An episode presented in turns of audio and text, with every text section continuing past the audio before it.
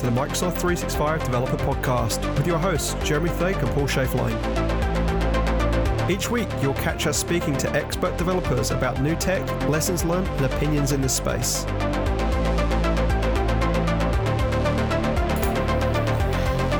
Well, Jeremy, how are you? Good, buddy. We um, I apologize for not being able to record with you on Friday because my uh, wife and kid were really ill, and I was playing nurse for the uh, the whole long weekend and totally ignored the calendar pop up when it said record the intro for the episode 175 Waldek. Well, you know what? I, I, at first I thought, well, hmm. But then most people are on vacation last week. Well, so most Americans yeah. were on vacation last week, so I figured no big deal. But we'll get this out today. It's always great. Yeah, so, that's right. So that's all good. It's, it's so, only going to be like 24 hours late. It's not a problem. So it's good to know that when I'm an old decrepit pod show host, you can nurse me.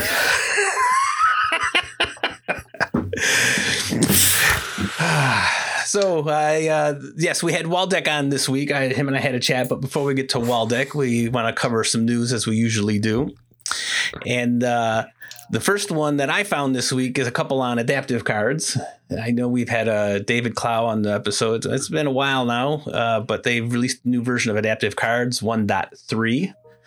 But what to me is most interesting is that there is a blog post from Thomas Postek, which I probably mispronounced his name as well. But Thomas has a uh, what he's calling the ultimate guide on adaptive cards, which is one of the you know I like to say we want to get two more than one voice on something. So this is like a third party voice going through all the different capabilities of adaptive and where you can use it, including in Microsoft Flow and stuff. So it's a, a nice uh, primer for those who are new to the technology, and he's got a whole series on adaptive cards in there as well.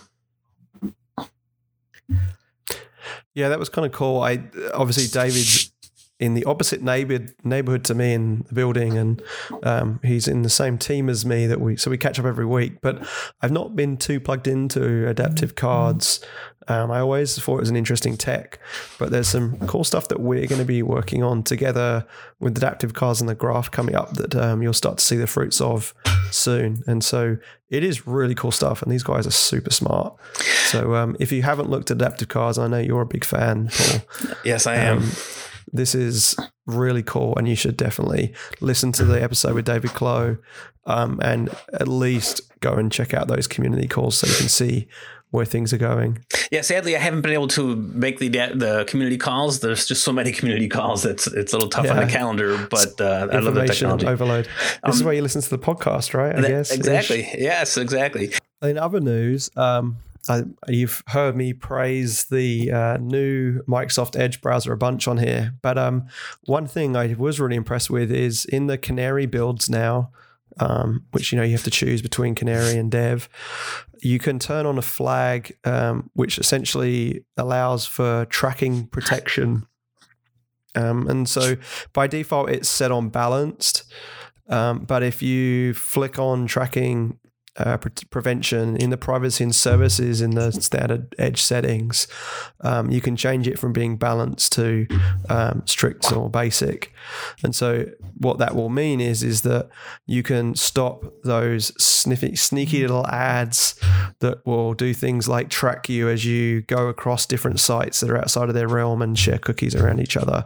Um, and obviously you know privacy is really important. And so this is a great way of kind of getting getting better at that so that the internet doesn't know as much about you. So if you are using one of those builds you should definitely go check that out. Paul thurrott actually blogged about that on his um, thurrott.com yeah. Um, blog there with screenshots and stuff. Uh, i would echo the the praise of the new edge. Running it I'm running Canary Build as well. Uh, can't wait for sync to happen on Azure AD accounts, but it's an excellent browser and more privacy is better. Yes. That's right, and I have it on my Mac now as well. Um, so I am fully like uninstalled Firefox and Chrome and everything else now, and um, yeah, this is what we're using. So I, am I'm, I'm super impressed with where they've gone with this. It's um it's excellent to see where Microsoft have kind of made that jump over to Chromium and and focusing on features in the browser now. Yep. Uh, another one I found, I've, I've got a bunch this week. I have more on uh, hardcore.netty stuff, but we'll start with Visual Studio tips and tricks. And, and this is a blog post from from Mads, and um, I don't I forgot Mads' last name. Uh, long, he's written eight. Mads Kristensen, who's a senior program manager on the Visual Studio Extensibility, um, has written uh, uh, thousands, it seems, of Visual Studio extensions. But he has gone through the, the, the Twitter feed over the last uh, quite a bit of time, and it's just got a bunch of little tips and tricks about things you can do um, in debugging and, and keyboard shortcuts and and the IntelliSense capabilities that uh, exist up in there. One thing that I didn't realize is that you can have a sound play when the build fails or succeeds. uh, so um, which, which, I don't know how many times I've I've you know tried to rebuild something and refresh a browser and I don't see any changes because there's some stupid compile error. So little things like that which can make your life so much uh, so much better. So uh, I wanted to get those links out to folks uh, who are still using Visual Studio. The spell checker that you can add on as an extension, I was not aware of. Uh, my tie, my spelling's not too bad, but there are definitely some devs where I'm doing code reviews at the minute where the spelling is definitely uh, led to be desired. Um, English may not so be their primary cool. language, right? So that, I think that's well, usually there, right. There's that too. Yeah, yeah. And so um, having a spell checker there is actually super useful for catching typos. So um, Mad's post is really cool. yeah, and and not my new favorite is the uh, the custom window layouts. So obviously at, at, my desk at home, I have a, a, big monitor, but when I'm on the road, I have just the built-in monitor for the uh, uh, built into the the Surface. So it's nice to be able to just flip and say, "Hey, put everything in one place," or or refer to my custom saved layouts. It's really pretty slick stuff. Yeah. And then we had uh, another program manager, Kayla Cinnamon, uh, who's in the Windows Terminal console and command line team. Um, uh, we've talked about this a bit on the show, but uh, goes down as the most fancy YouTube video, marketing video known to man. Um, it looked like I thought Apple were launching something, and it was actually Microsoft. Um, it was first aired in Kevin Gallo's keynote that was alongside the keynote I did with Rajesh um, at Build, and um, you know we gave Kevin, we teased him a little bit on like how overproduced the video was to announce its new Windows terminal, but um, it is now available in the store in preview, and um, I've been using it. I love the fact that I can have multiple tabs open, and you know you can do all sorts of cool stuff with the styling and changing the background colors and different things.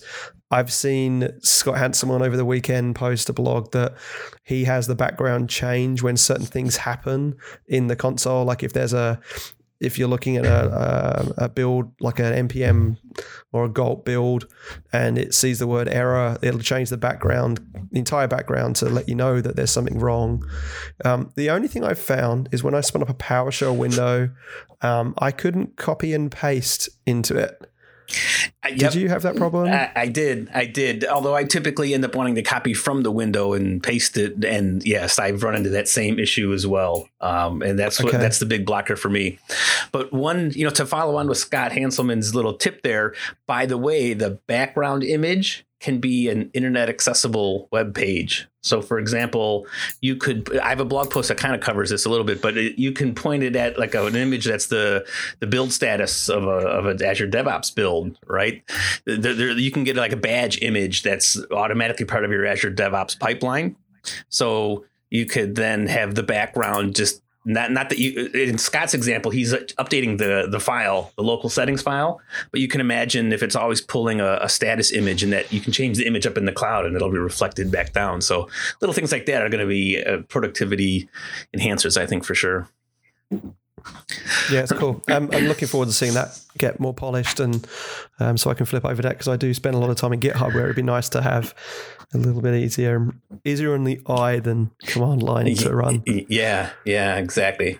Um, uh, another .NET blog post that I found is discussing the evolution of uh, .NET Core or the evolving infrastructure. It's called of, of .NET Core. This is uh, posted by Matt Mitchell, who is uh, also with Microsoft, and he. This is an introductory post that goes through about how .NET Core is being architected and built, and and including using DevOps and and this big dependency graph of all the various NuGet packages that get involved. So it's it's a great high level understanding of what's going on in the .NET development space, if you will, from Microsoft, and it certainly is. I found it helpful to say, well, hmm, if I'm writing a library or I have some comments in the code, maybe I should look at some of these principles. So I think it's again one of these. If you're a professional developer, you should be trying to improve your your skill set, and this is a, a, great way to see how other folks are doing it.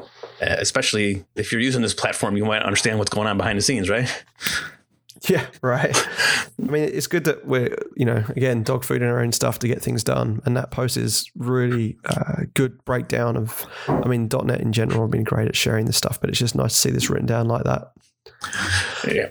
Um, and then the last one we had was um, John Levesque, who is um, Mr. Flow and always on Twitter and posting YouTube videos. And he is a true evangelist of this product. Um, they've just announced that they're going to do again the Microsoft Flow online conference. And so they've got a call for speakers out. Um, the event will be on September 10th at 9 a.m. EST. Um, so if you're interested in kind of talking about Flow, obviously, I'm sure there's going to be a bunch of people doing Flow plus Graph. I'm sure there'll be a bunch on Flow plus SharePoint. Um, but so, you know, if you've got an interest in those and want to be part of that, it's a great way to um, get some speaker speaker minutes, speaker hours under your belt um, as as our user groups. And um, I actually did engage in this one last year, and I learned some stuff that I didn't know about around the graph and flow. So um, J- John is great for setting these things up, and so I would definitely go check out that. Yeah, and in on addition, the, on the Flow Flow blog. Yeah, so Flow is part of the business applications group, which has the semi-annual release as well. And in the last couple releases have been massive, you know, hundred-page readmes of what's new. So I would expect that this is a place for you to learn about these new features or see them in action if you've heard about them. So um, certainly worth uh, worth the time if you can spare it, right? And it's online, so no travel, which is always That's nice. Right. It's free apart from your own well, time. Yeah, there you go. Awesome. Uh, speaking of virtual, I should forgot to put a link here, and uh, I'll be doing a, a, virtual user group as well. So you're mentioning how it's good to get some you know speaker hours and stuff. So the Dallas Fort Worth user group has gone virtual, and uh, so oh, yeah, that's that, right. that, that's me and uh, Eric Shupps. Uh, you know, some of you have seen us talk in the past, but so I'm going to be talking about teams at his user group in later this month. So I'll put a link of this oh, there cool. as well. And That's so, great. Yeah, and uh, this week I had a chance to sit down with Waldek Mastykarz, a longtime SharePoint uh, developer and a good friend of mine. Was uh, uh, sadly that you were playing nursemaid and couldn't participate, but uh, Waldek and I had a, a great chat uh, about. He's done a lot of work on the Office Dev CLI, and so I grilled him on what it does and how it was built and and things that you can go for. So um, always great to get his insights and stuff. Awesome. And so without further ado, uh, here's Waldek. Let's see you next week. See you, mate. Thanks. So this week I have the pleasure to sit down with a longtime friend of mine, Waldek Mastykarz. Hello, Waldek. Hey, Paul. How you doing?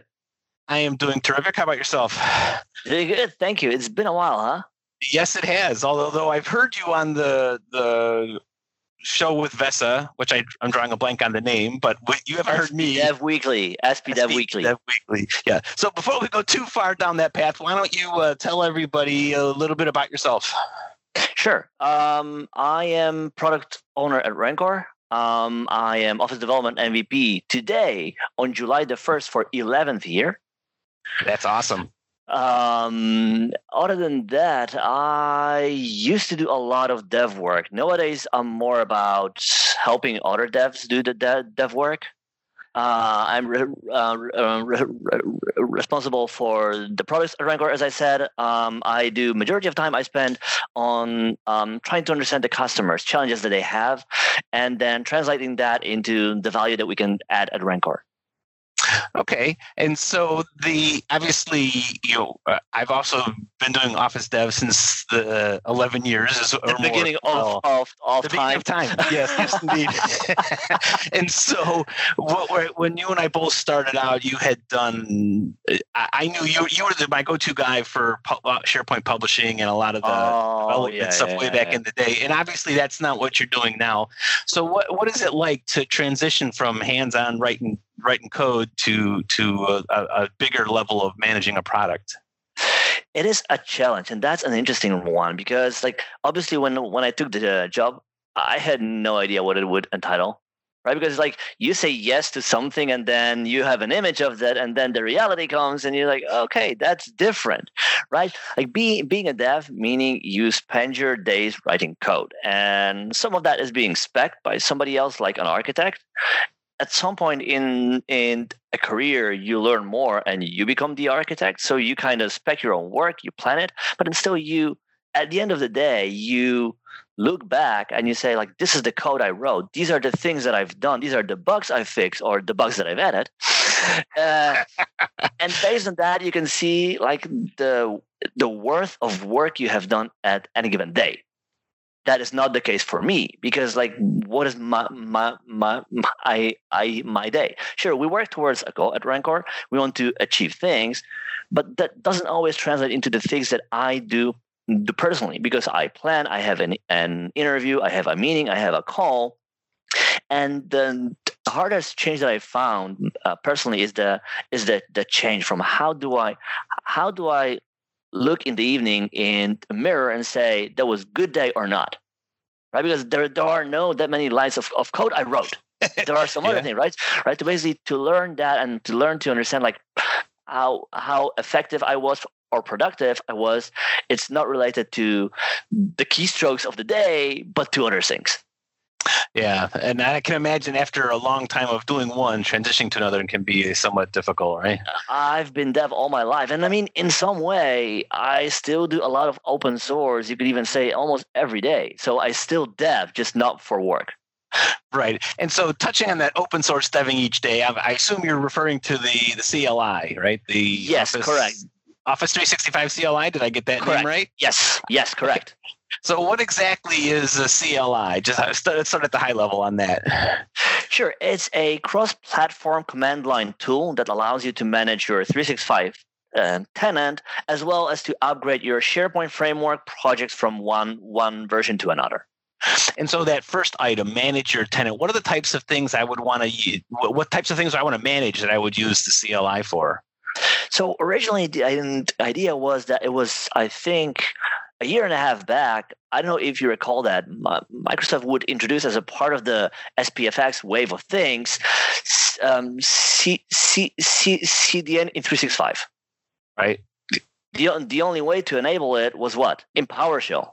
PowerShell back then, and, and in, in a way still now, runs only on Windows. I've been on a Mac for the last four years or so, maybe five.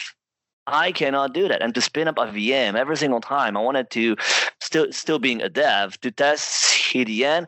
I going back. I was tired of that. So I was saying, you know what? I I have this uh, issue, and I bet that there are many other folks in the world who have the same challenge because I am not the only dev on the Mac. Especially when you think of it, like back in the days, developing for SharePoint was very much exclusive to Windows. There was a Windows way of doing things. You have to be on Windows, VS, and so forth and so on. Nowadays in SPFX, that is not the case, right? Because that is based on the open source web stack. And that is every OS, where Linux, Mac, or Windows. And to be honest, like even on Mac, it's fa- it's it's faster than it is on Windows, right?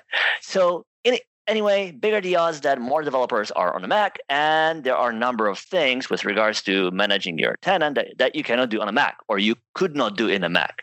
So my first need was to basically scratch my own itch. I wanted to be able to enable CDN on my own tenant. and from one command, we are at, I don't know, 300 now. That's that that basically uh, spread across whole 365 from Planner that we added last week to Teams to Flows to SharePoint to AAD, right? So basically, we try to like our ambition is to cover it all to have one single tool you can use on any OS to do whatever you have to do, whether it is upload a file, change something on a tenant, export flow, clone teams, list your planner task, do reporting, do management, change things, whatever you want to do.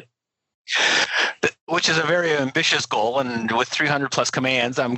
Are you are you almost there, or are you just getting scratching started? the surface? We're scratching the surface. So I think that from SPO point of view, and also the interesting thing is that things change o- over time. So in a way, we first of all need to catch up because we have uh, we lag behind SPO for I don't know how long SPO PowerShell exists already for how many years, but so we lag on all of that.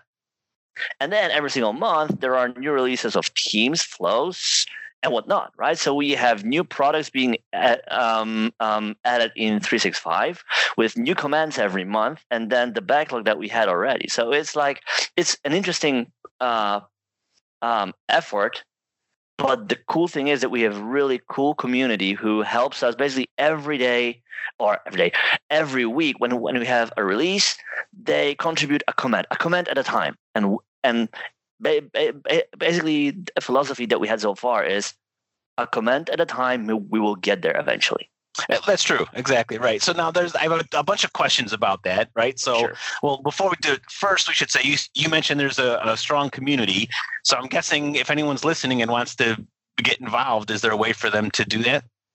Absolutely. So, um, the one thing that was r- really important for us from very first date is to to manage the the effort in the open to have everything in the open. There is no well you could say core team or there is no like everything is in the open. We have issue a list on uh, in the um, the repo which is basically a to-do list. Like these are the things that we would like to have if you have another idea or you have something that you might need of which we don't know we accept that too. Let us know. Let's think on a spec and you can go uh, go work on that right?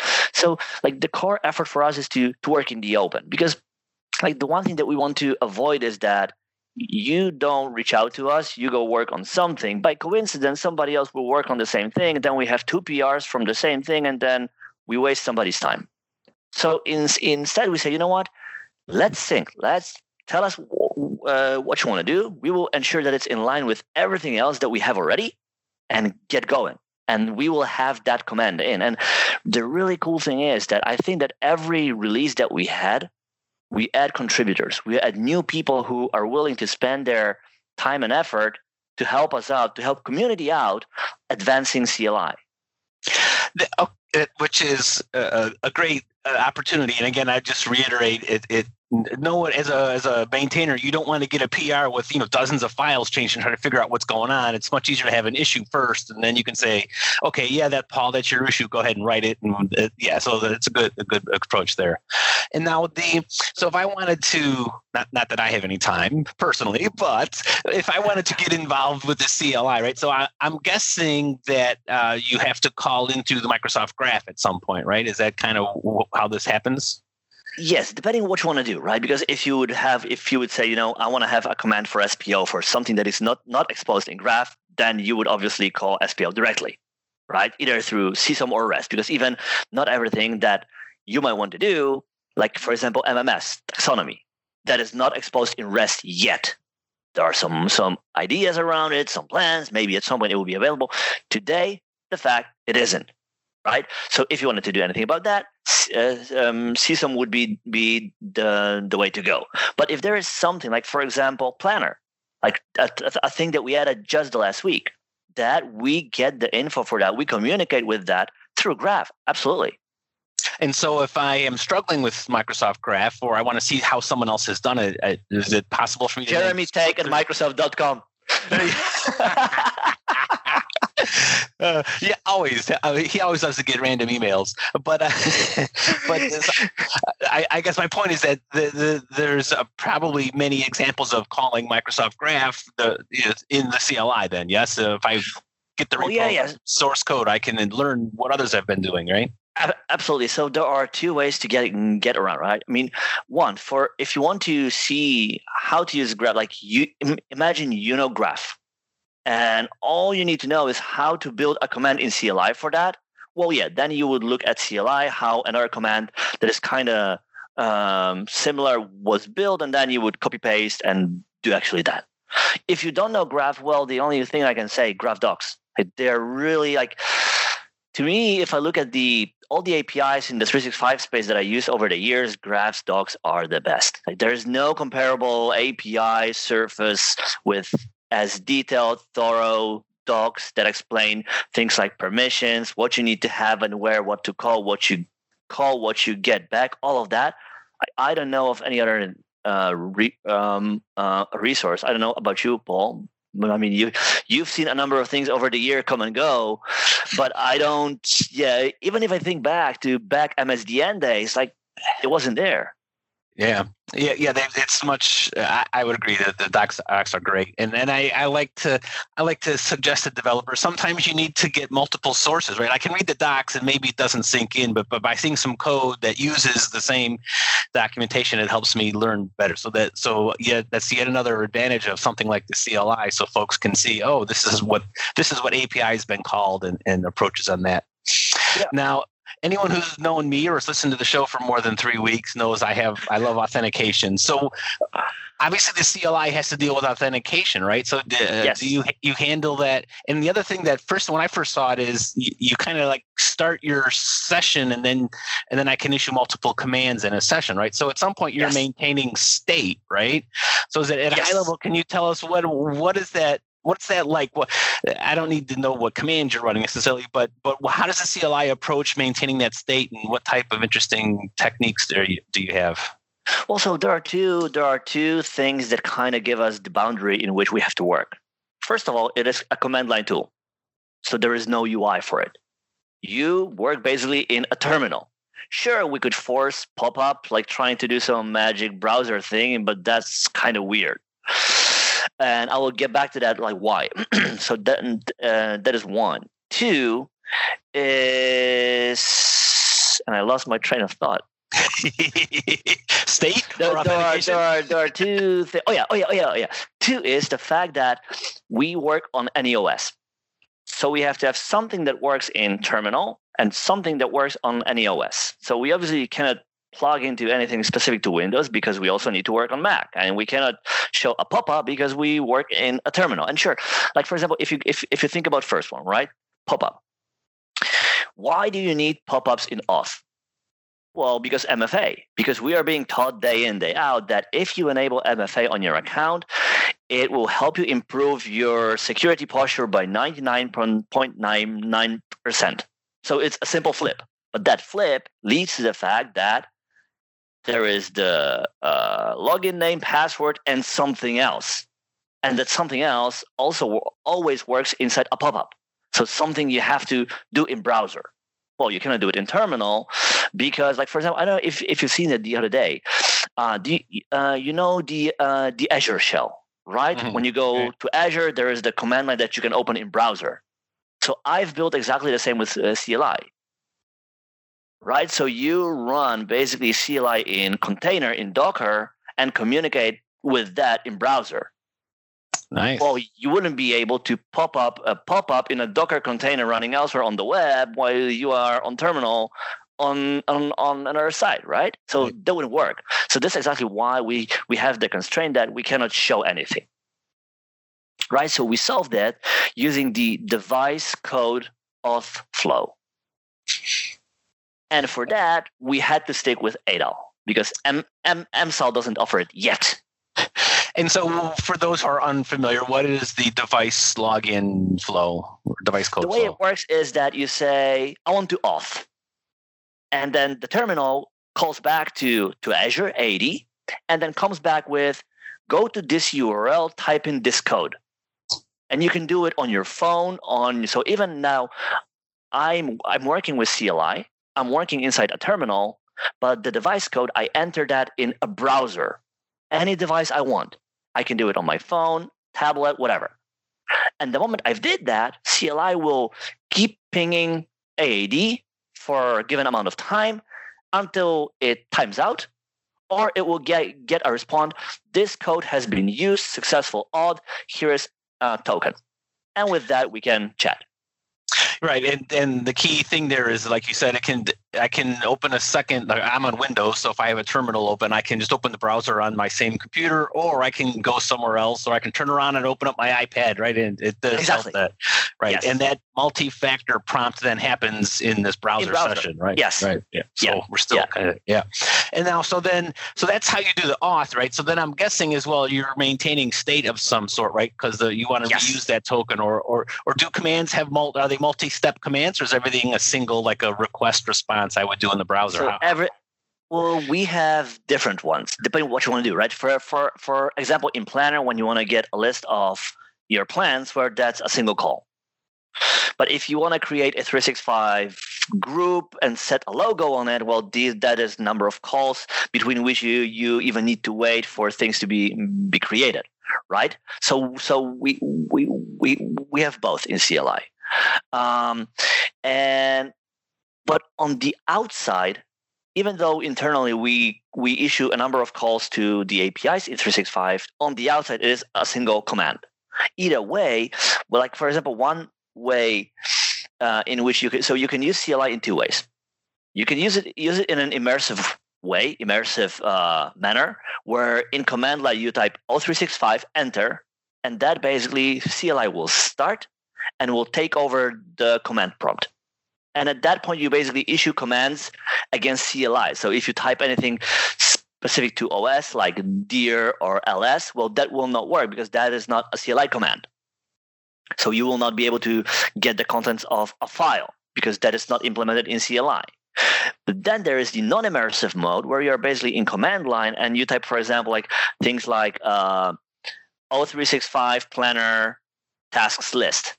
And that will give you because you prefix the command with O365, which which which is the the the alias for CLI, it will run the command and then stop immediately. So in that way, you can use it to build a complete script. And that, of course, yes, that's where I was going next, right? So I'm, I'm Oh, familiar yes. enough with well, but I mean, I'm familiar with PowerShell, right? And I can I can pipe things, uh, uh, pipe the output of one command into another one, or I can set variables and use those later. Does the CLI offer that same capability? Yes, yes. And now, did you have to write all that CLI infrastructure stuff, or was there a toolkit that helped get you started? And this is Paul So just you- being curious at this point. No. So there, there were, so there are two, or there's one big pro, pro, pro, project which is used, which is uh, named Commander, and that was used by the old Azure uh, C, um, C, C, CLI be, before it was ported to uh, to Python because it was originally built in Node, uh, and we didn't use that because it didn't have quite a few things that we wanted to do. Like we, what we have in CLI are kind of the Git style commands where you have like an, a number of nouns and then at the end a verb. So for example, like O365 planner task list. So you basically have four commands, whereas typically you will say you will say like uh, CLI stuff or CLI do this or do that. Like so basically there there's uh, one command where we wanted to have the notion of subcommands. So you can have a number of things in Planner, number of things in Teams, in Flows, and so forth and so on. Right. So Commander didn't have that in it, and in Azure they built basically all of that around it. It was like when I looked at that, it was pretty complicated. So then I found another open source uh, toolkit that was available and that had that in it. Unfortunately, now that we are a year and a half down, it turns out that the thing that we picked is not being being maintained. Isn't that always the case, right?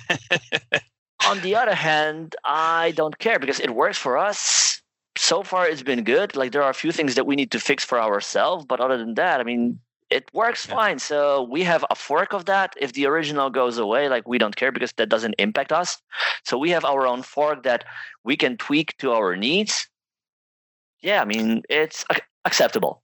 Yeah, there you go. Right, and so you know that kind of touches on another thing that that I have struggled with in the past. Right, so I take a dependency on something and then it gets out of date. And so here's here's a, a great example. In at one point, I was in a called in to help with a project, and they had a dependency on the Office P and P C sharp libraries. And when I went and looked, it was like the original version from from three years ago. And then they they were stuck because they had gotten so far out of date that it was too hard to update just one thing, and it became the whole continually update NuGet packages and so on. And so obviously that's a risk that all developers take, right? And so is that if you had any choice that you'd like, would would you rather re-architect your solution, or do you just want to grab a copy of the source code? Obviously, in the CLI, that's what you've done. You've forked it, but do you run into? I guess a lot of questions, right? And maybe maybe the put on your Rencore hat for this answer. So, do you see people running into that quite often, and how do you advise them to do that, or what other options do you know of that that could help mitigate that that risk, if you will? Well, I think if you think about it, like if we, for example, think about CLI, right? Sure, the project, the the original is not maintained, or like some people do something, but it's not really much. But in a way, it doesn't impact us because it works. So why would I spend like I have only like it's it's a side thing, thing that I do next to my work. I have limited uh, amount of time that I can spend on that. And that is interesting thing because like my background originally I worked on on projects. Project starts and they stop and you consult, you come in, you build the thing, you go away. But then I moved to company to Rencore where we build a product or set, of them. And in a way, CLI is also a product. It's a thing that I happen to manage for folks to use, and everybody helps uh, to to build. But that brings you to an interesting thing that being consultant, I didn't always get looking at Microsoft, like how they build, like why SharePoint was never fixed. Why do we still have the things from 2001 in it? Yeah. Well, this is exactly why. Because no one cares. Because at the end of the day, nobody will buy new version because it has new engine. People want features. People want the things that will help them be more effective in their work. New engine won't. It might sell, save some some of the headaches that uh, development team have, right? Because maybe they will be able to use the cloud more efficiently, or maybe this, or maybe that. But at some point, the product becomes so massive that to change that has so much impact that you simply cannot say, you know what, we're going to throw millions at it. We will replace the whole insides of it. And then you will get the same version. You it will be able to do exactly the same, but then different. Like, yeah, that's not how sales work right? So, so in a way, in our way, I was like, yes, we are aware of the limits that we, I mean, li- limits or the fact that there is no active maintenance on that, and maybe we're not getting some of the cool new features. But at this stage, we have no, no, no need. Like everything we need is is there. Right. And and you're comfortable enough, and this is exactly the, the point, right? You're comfortable enough having a copy of the code that we can, if you hear of a vulnerability and you need to address it, you you have the Yeah. code, you can do that. Yeah. Exactly. Right.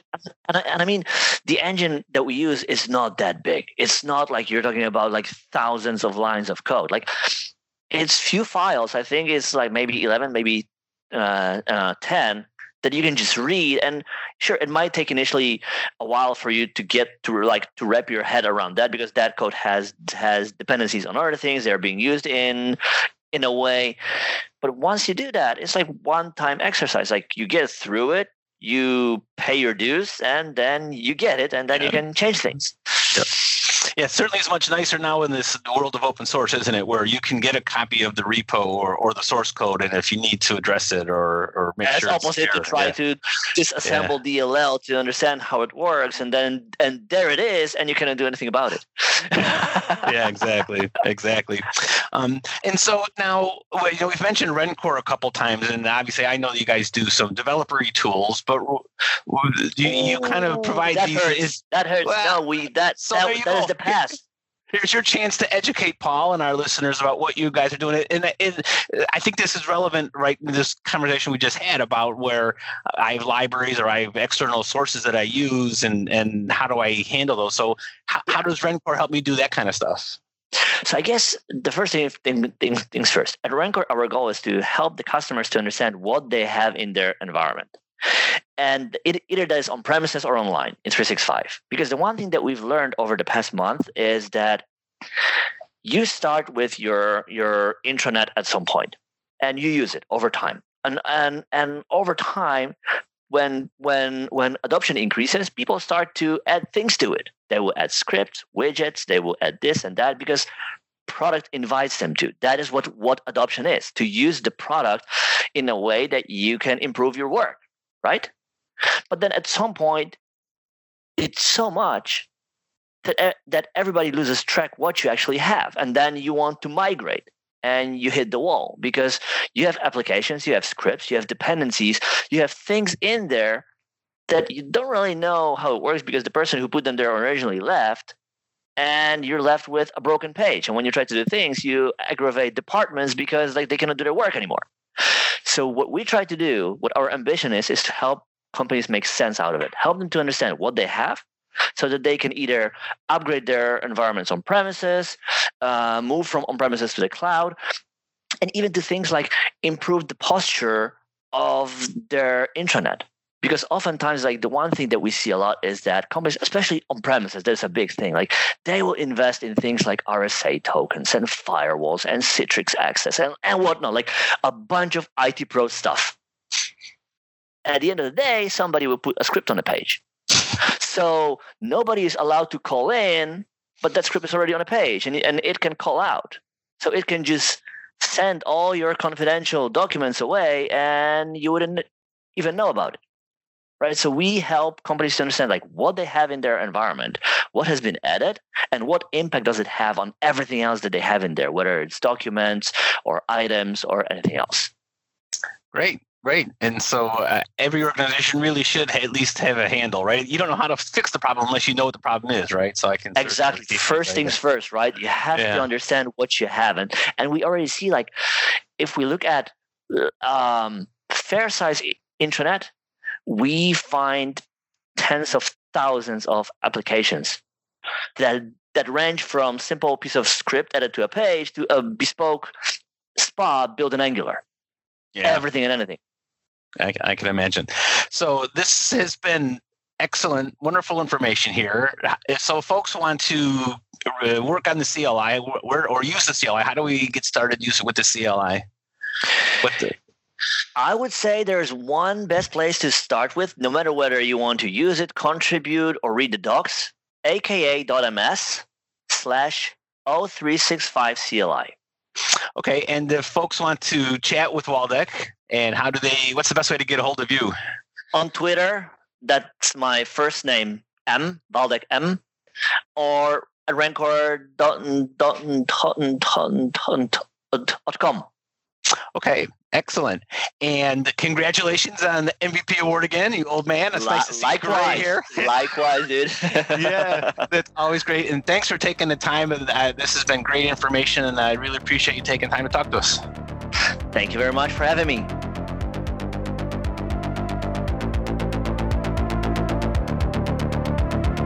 Thanks for listening to the Microsoft 365 Developer Podcast.